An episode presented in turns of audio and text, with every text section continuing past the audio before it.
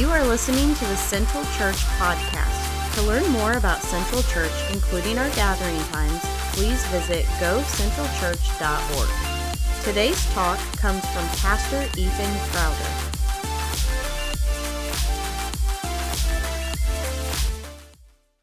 Well, good morning. If you have a Bible, go ahead and meet me in the book of Habakkuk. Book of Habakkuk is where uh, we will be. And as you turn there, uh, let me just say happy July 4th weekend uh, to you. Uh, I'm grateful that we live in the land of the free and the home of the brave. Um, and, uh, you know, Pastor Reed said just a minute ago that we are for our neighbors and the nations.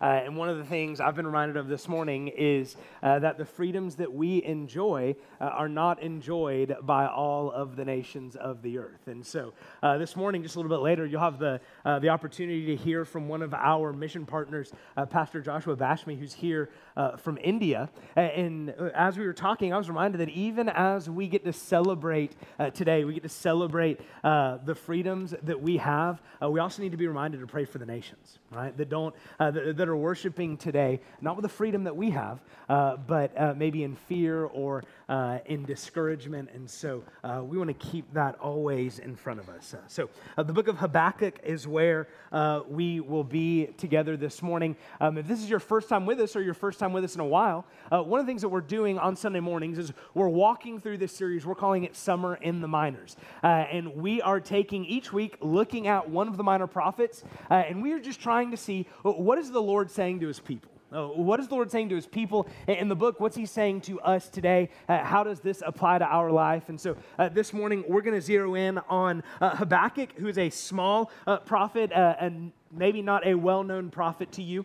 Uh, now, when we think about the minor prophets, uh, one of the things that we want to keep in front of us is that the reason that these books are called the minor prophets is not because their messages uh, are less important than the major prophets like Isaiah or, or Jeremiah. The reason that these prophets are called minor prophets is simply because they are short books right? They, uh, their length is minor compared uh, to some of the other books. And so, uh, as we look here at Habakkuk, I want you to think about this question.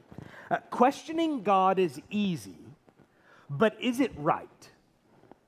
Questioning God is easy, but is it right? Uh, so when life is difficult, when, when circumstances seem to change, when, when life feels like it's turning upside down, it's easy to question God. But, but the question we need to ask ourselves is is it right to question God? Is it okay? Is it acceptable uh, to question what God is doing in his plan for the world? Well, as we look here at the book of Habakkuk, we're going to see the answer to this question. I'm going to go ahead and kind of show my cards up front. Is it right to question God? Well, my answer is it depends, right? Uh, it, it, depends on uh, how you are doing it and, the, and what you are doing, the, the way that you are doing. And so uh, we're going to see some things about questioning God here in the book of Habakkuk. And so, as we look at this book, as we look at the book of Habakkuk, uh, we're going to see this truth that we may not always understand God's plan, but we can always trust that it is good. We may not always understand God's plan, but we can always trust that it is good. Now, we need to make sure that we understand something here uh, that it's not that most of the time God's plan is good. It's not that sometimes God's plan is good. It's not that, that 99.9% of the time God's plan is good. No, the truth of the Bible, and not just the truth of the Bible, but the truth of life, that we, as we follow Jesus, we will come to see how true it is, is that God's plan is always good. And so, uh, look with me, if you would, here at Habakkuk chapter 1, uh, starting in verse 1. Let me invite you to stand uh, as we honor the reading of God's perfect and precious word uh, here in Habakkuk chapter 1. Uh, the Spirit says to us this morning the oracle that Habakkuk the prophet saw. O Lord, how long shall I cry for help and you will not hear? Or cry to you violence and you will not save? Why do you make me see iniquity and why do you idly look at wrong? Destruction and violence are before me, strife and contention arise. So the law is paralyzed and justice never goes forth. For the wicked surround the righteous, so justice goes forth perverted. This is God's word. You can be seated. Would you pray with me? Father, thank you for today. Thank you for your grace and your mercy to us.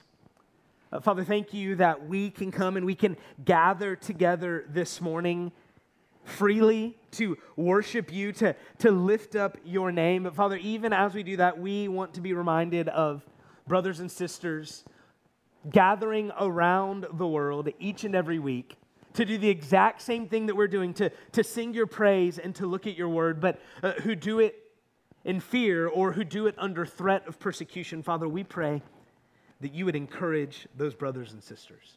Father, we pray that you would be with them.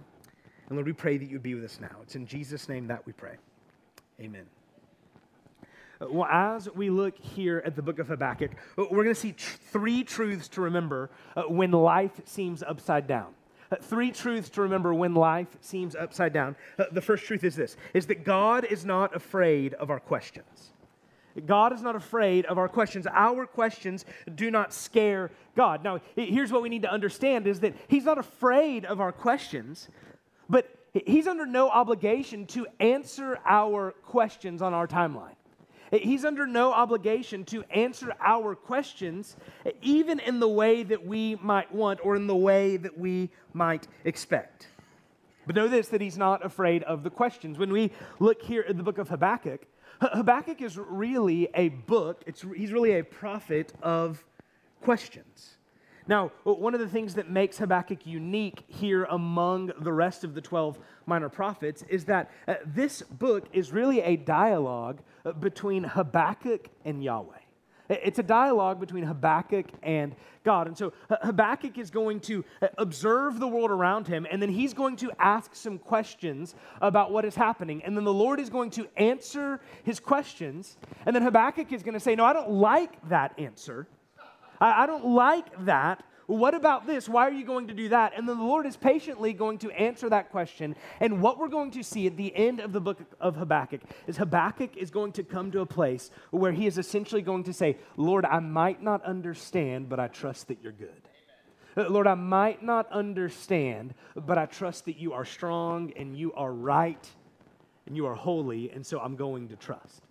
And so, as we look here, we see that God is not afraid of our questions. Now, one of the things that I love about Habakkuk, and one of the things that I love about the Bible, is that the Bible does not present life, and especially the life of faith, as something neat and simple and easy, right? We know that life in a fallen world is anything but neat and simple.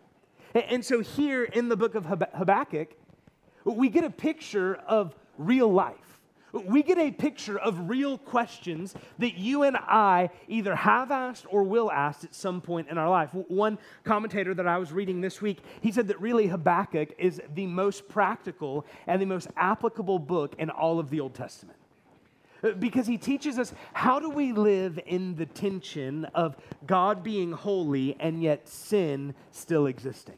How do we live in the world where God is just and yet sin continues to move seemingly unchecked.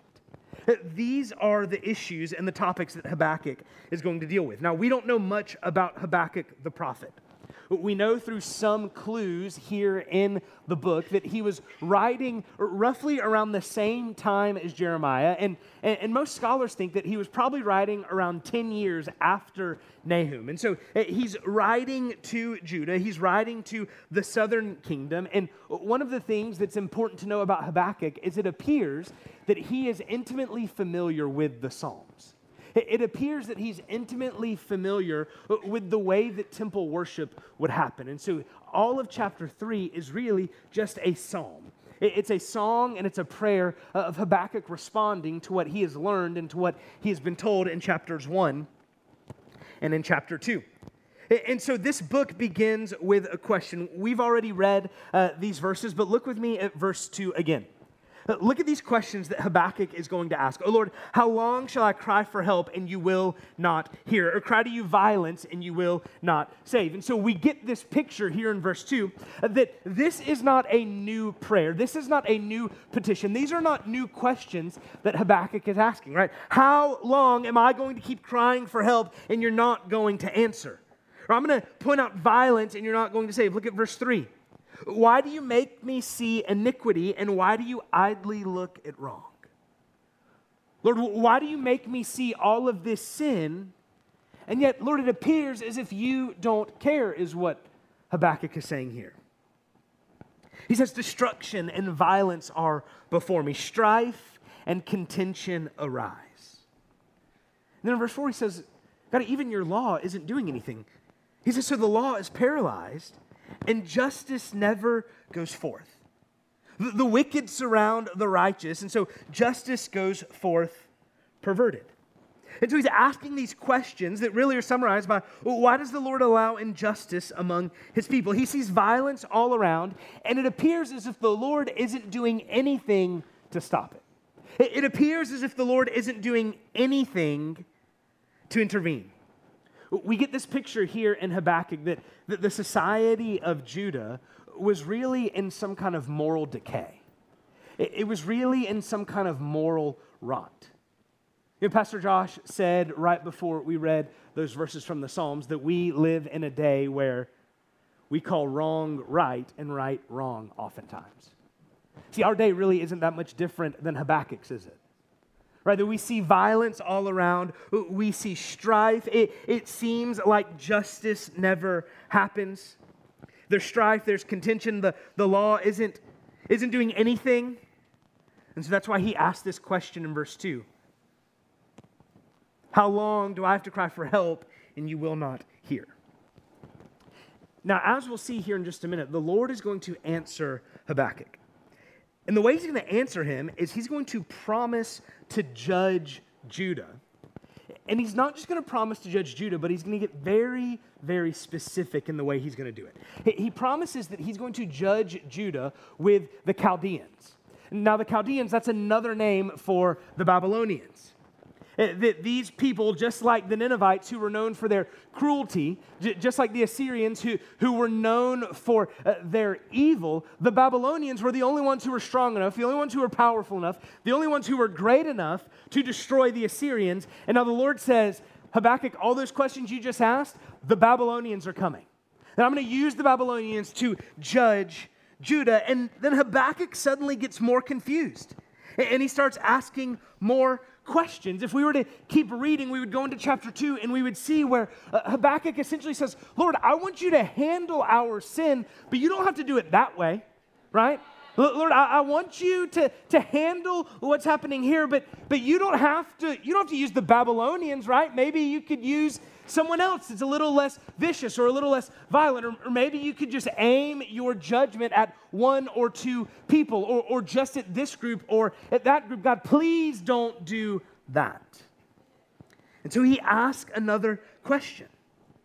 Now, what's interesting here is we look at Habakkuk 1 and Habakkuk 2 is the Lord never chastises Habakkuk for asking the question. The Lord never goes to Habakkuk and says, I can't believe you would do that. Right? He, he, he never goes to Habakkuk and he never says, Why are you asking me these questions? I, I, don't, I don't have to answer your questions.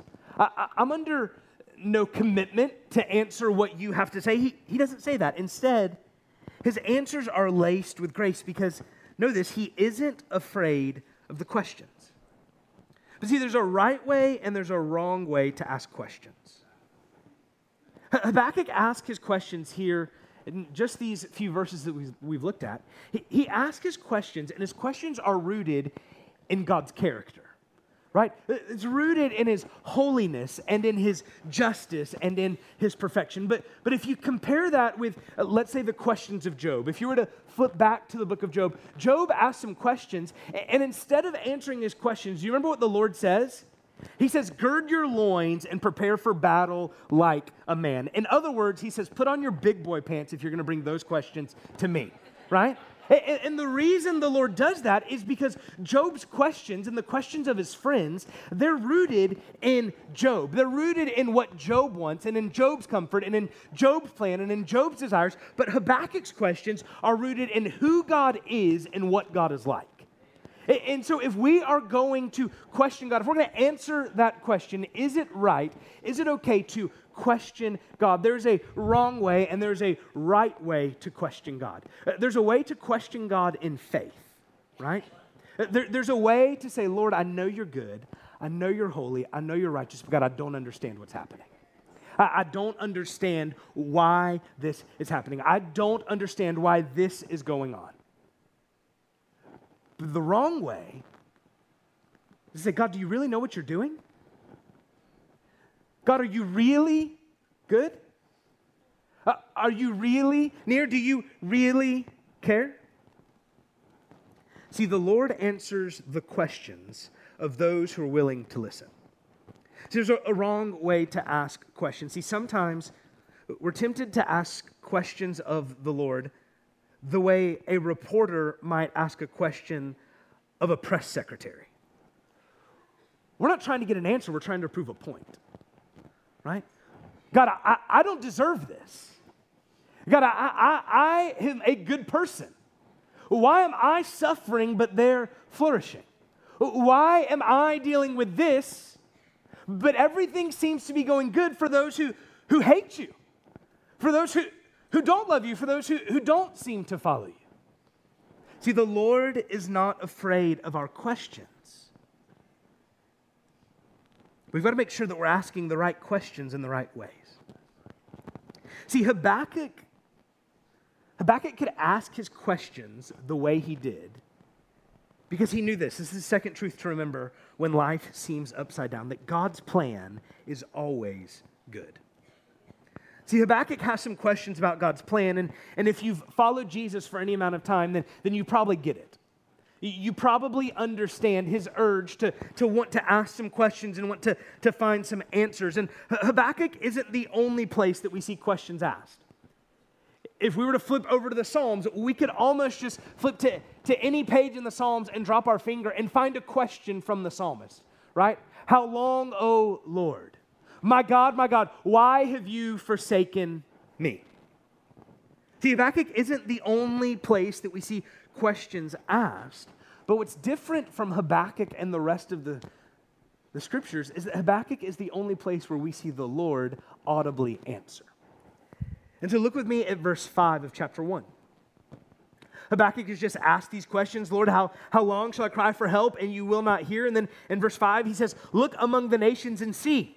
Wonder and be astounded, for I am doing a work in your days that you would not believe if told. Now, you read that and you think, come on, I want some of that, right? You're going to do a work that I wouldn't believe if told? Man, I want some of that. I've seen this verse plastered on things, right? As an encouragement that, that God is doing something that we cannot believe right? That, that, if we just trust in faith, then God is going to do something that is going to be really, really good. So you have to believe that at this point, I'm doing a work in your days that you would not believe if told, that Habakkuk is getting excited. But listen to verse 6. For behold, I'm raising up the Chaldeans, that bitter and hasty nation, who march through the breadth of the earth to seize dwellings not their own. They are dreaded and fearsome. Their justice and dignity go forth from themselves. Their horses are swifter than leopards, more fierce than the evening wolves. Their horsemen press proudly on. Their horsemen come from afar. They fly like an eagle, swift to devour. They all come for violence, all their faces forward. They gather captives like sand. At kings they scoff, and at rulers they laugh. They laugh at every fortress, for they pile up earth and take it. Then they sweep by like the wind and go on, guilty men whose might is their God.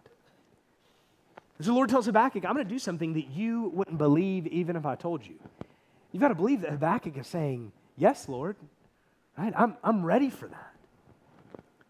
And the Lord says, Habakkuk, the way that I'm going to answer your question, the way that I'm going to answer your plea for help, is I'm going to raise up the Chaldeans to invade. And what Habakkuk knew is that the Chaldeans were not friendly people. I mean, look at the way they're described just in this passage bitter and hasty. Seize dwellings. They are dreaded and fearsome. Their horses are swifter than leopards. They're more fierce than wolves.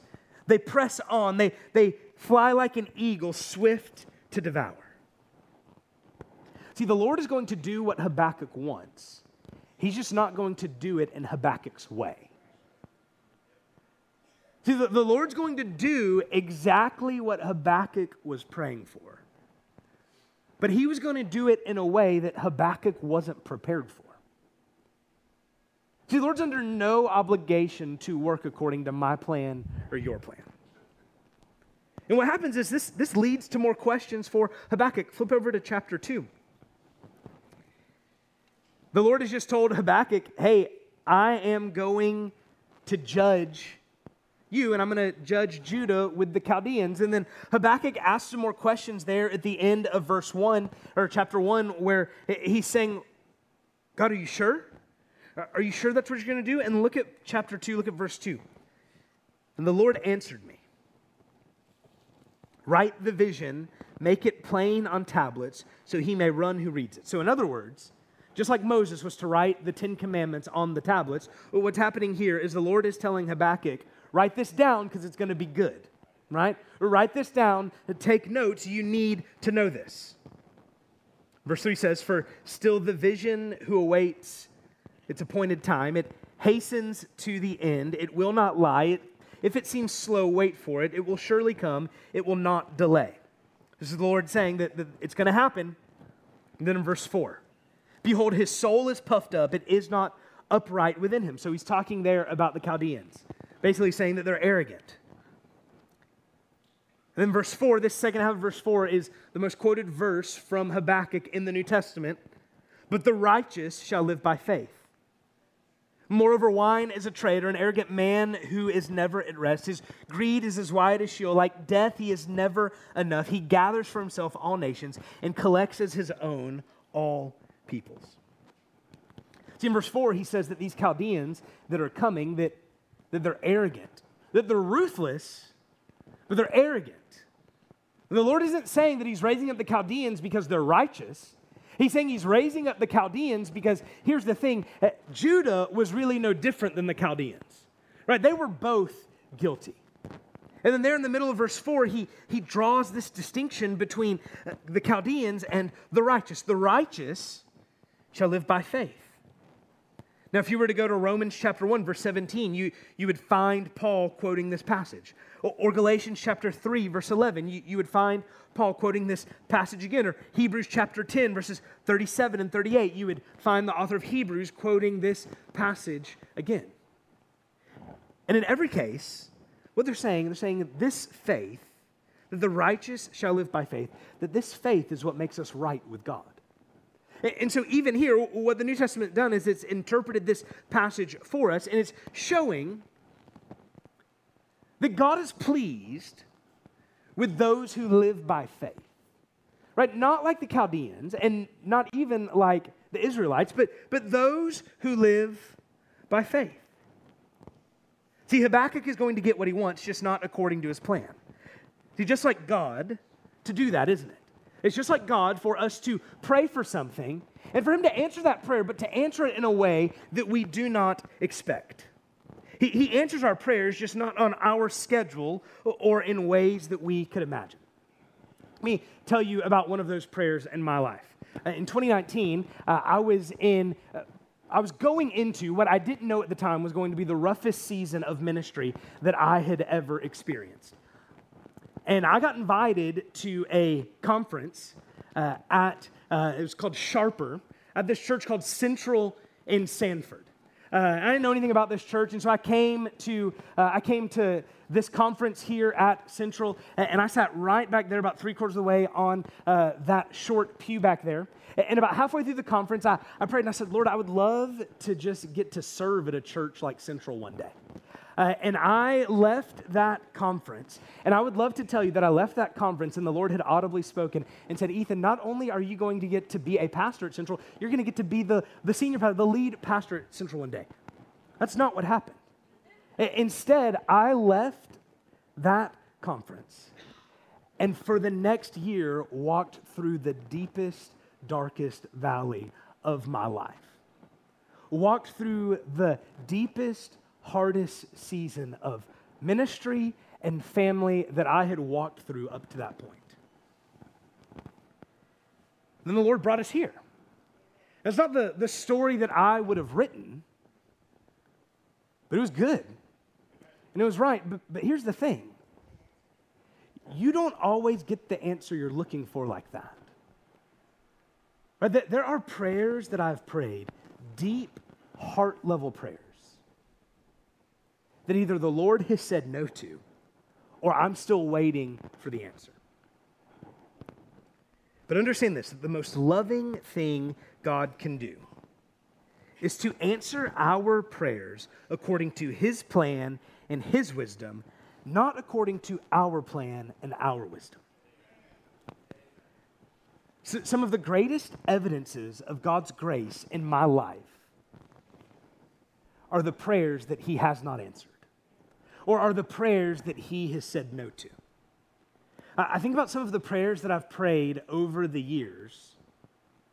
And when I think about those prayers, all I can do is say, Lord, thank you for saving me from my stupidity, right? Lord, thank you for saving me from that prayer that I prayed. So you might be dealing with a prayer that you've been praying right now. And you've been begging the Lord to answer that prayer in a certain way. But maybe the most loving thing that God can do for you today is to say no. Maybe the most loving thing that God can do for you today is to not give you what you want. Because here's the thing God's plan is always better than our plan. And here's what we know when the Lord says no to that prayer, that, that's good news for us because the Bible says that He works all things together for good for those who love Him. So the Lord is never if you, you're following him, if you're looking to him, the Lord is never working for your bad. If you belong to Jesus, that means that, that that struggle that you're walking through, that, that suffering that you're experiencing right now, that, that is not the Lord working for your bad. That is the Lord working for your good. Because in his mystery, right? In his divine providence, in his plan, he has deemed, he has determined that the best way for you to look like Jesus is to walk through that. And that, that we might not understand all of that right now. But here's the thing when we are seated around the throne 10 billion years from now, we're going to know that it was worth it. See, Paul tells us in Romans 8, right, that this present suffering isn't to be compared with the glory that is coming to us. See, that's the glory that Jesus has won for us. That, that's the glory that Jesus won for you. That's the glory that is ours by faith. And so, as we look here at Habakkuk, we're reminded that, that God isn't afraid of our questions and that He is always good. And finally, the last truth to remember when life feels upside down is this is that God is always worthy of worship. Now, the book of Habakkuk ends with a psalm. Flip over to, to chapter 3. Now, we might expect this psalm to be where all the pieces come together. We might expect for this psalm to be where Habakkuk says, Okay, Lord, I finally get it. I finally see your plan. I, I finally see what's happening. But he's clear that, that he doesn't really get it. He doesn't understand what the Lord is going to do, but he still trusts him. And chapter 3 is a psalm with all that we're accustomed to seeing in the Psalms. Verse 1 is the title, there's Selah scattered through it. It ends with musical instructions for the choir master. But what's remarkable is the, the last few verses of this psalm. This whole song is a prayer and confession of God's glory and his strength. And, and Habakkuk has just heard hey, Judah's going to be judged. Bad things are coming but it's going to be okay in the end. And so he is amazed by who God is and by what God can do. See, this is the right response to encountering God. No one encounters God and remains the same. No one encounters God and walks away unchanged. And so Habakkuk has just encountered God. He's just heard God's plan from the mouth of God. And he ends his prayer, he ends his song of response this way. Look at verse 16. I hear and my body trembles. My lips quiver at the sound. Rottenness enters into my bones. My my legs tremble beneath me. And so here in verse 16, Habakkuk is saying that he's just heard God's plan and he, he doesn't understand. He, in fact, he's nervous, right? He's, he's scared about what God's plan is going to look like when it's executed. But look at the end of verse 16. Yet I will quietly wait for the day of trouble to come upon people who invade us. He says, I know that this invasion is going to happen. I don't fully understand the plan, but God, I trust that you are good and that you are right and that you are holy. See, Habakkuk has been promised that, that the Chaldeans are going to come and they're going to judge Judah. And then the, answer to the second question is the Lord in chapter 2, he pronounces these woe oracles. So he pronounces judgment essentially on the Chaldeans, on the Babylonians. And so Habakkuk, responding to that, he says, God, I'm going to quietly wait for the day of trouble, or what we've seen sprinkled through the rest of the minor prophets, the day of the Lord, to come upon the people who invade us. Now look at verse 17. We might expect here to read that Habakkuk's looking forward to the day when the crops come back and the livestock flourish, but that's not what he says. He says, though the fig tree should not blossom, nor fruit be on the vines. The produce of the olive fail, and the fields yield no food. The flock be cut off from the fold, and there be no herds in the stalls. Yet I will rejoice in the Lord. I will take joy in the God of my salvation. God the Lord is my strength. He makes my feet like the deer's to he makes me tread on my high places. See, Habakkuk's going to worship even when famine hits and the livestock are gone.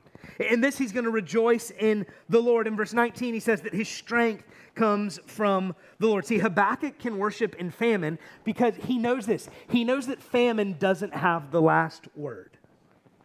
He, he can worship in the face of coming invasion from the Chaldeans because he knows that struggle isn't the end of the story. His strength is from God, not in his circumstances, and so he can worship. See, here's the truth circumstances often lie to us. They tempt us to believe that because we're suffering, then God must not love us, or that God is not in control, or that he must be distant. Or a more insidious form of this lie is our circumstances tell us that when life is good, that means God is happy with me. When I'm flourishing, that means that God is okay with me. But what have we seen all through the minor prophets? That flourishing doesn't mean blessing, right? But flourishing doesn't necessarily mean favor from God. But we're tempted to believe that whenever we suffer, then it must be that God's not in control or, or He doesn't love me or He must be distant. And yet, none of that is true. See, in Habakkuk, it is because God is near in the suffering that He has hope. And that's the, what's true for us as well. That, that, our suffering, we don't suffer alone. That in our suffering, that, that God is near to us. He is in our suffering. See, hope isn't found in circumstances. Habakkuk's hope is not found in the, the fact that there's coming a day when the fields will flourish. His hope isn't in the fact that, that there's livestock will be restored. No. Why does Habakkuk have hope? Habakkuk has hope because God is good. Right? Habakkuk has hope because God is holy. Habakkuk has hope because the God who spoke to him is the God who is in control. And the same is true for us today that the God who speaks, the God that has called us from life to death, the God who has saved us, he is in control and he has not left us to suffer on our own. In fact, what the Bible tells us is that God has come near to us. That, that on this side of the scriptures, On the, the New Testament side of the scriptures, what do we see? That we have a God who is Emmanuel. He is God with us. See, our God hasn't abandoned us in our suffering, and we see this most clearly in Jesus Christ. Right? That Jesus has come and he has experienced every temptation that we have experienced, yet without sin. Jesus has come and he knows what it means to be hungry and to be tired and to feel pain. Jesus knows what it is to be murdered. See, God hasn't forgotten us in our suffering. In fact, He knows exactly what our sufferings feel like because in Jesus Christ, He has experienced all of it. And yet, in Jesus Christ, He has also promised that though famine may come, though the livestock may leave, though the fields might not be restored, that in Jesus Christ we have hope because our God is good, our God is holy, and there is coming a day when He is coming back for us. Right? That, that He hasn't left us alone, but that He has promised good for us. So you might not always understand God's plan, but we can always trust that it is good. See, we can bring our questions to God and we can trust His plan because He is good. And so maybe this morning, maybe you're a believer and maybe you've got some questions. Maybe this morning you've got some questions about why is this happening or, or why is that happening? Why, why is the Lord letting this happen in my life? Why is the Lord doing this? Well, well know this that God, our God, He's not afraid of your questions. In fact, I think what we can say confidently from the Psalms and from Habakkuk is that the Lord invites us to bring our questions to Him. He's not afraid, He's not intimidated by your questions. But here's the thing we've got to be willing to hear and to listen and to know and to understand and to be okay with His answers, right? We've got to be willing to be okay with the answer to the question that I am God, you are not, trust me. Right? That's faith, right? That's what we're people of faith. That's what we've been called to do. And maybe this morning you're not a believer. Maybe this morning you're not a believer and, and you've got some questions, right? We, I posted a video last week of uh, Nora, our daughter, being baptized, and someone from the internet we'll call him a jabroni, uh, he commented on there and he said, You don't really believe in that witchcraft, do you? Uh, and I, I wanted to respond, but my wife was a cooler head than me. Uh, she, I, I wanted to respond, Man, I don't believe this. Let me tell you about a dead man who is alive, right?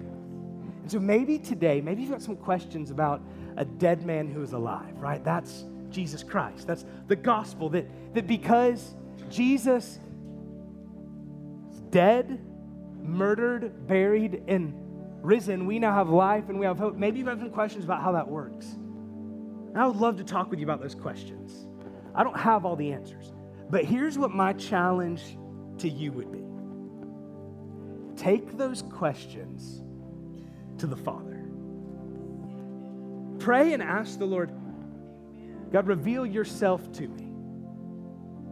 Give me eyes to see what you would have me to see. Go to his word and read his word and ask him to reveal himself to you. And just sit back and see what he does, right? Sit back and see how he answers those questions. Maybe you've got some questions you want to talk about today. You can meet us in the next steps room. There's people back there, right out these doors on the right, people back there ready to talk with you. You can send a text to 407 338 4024.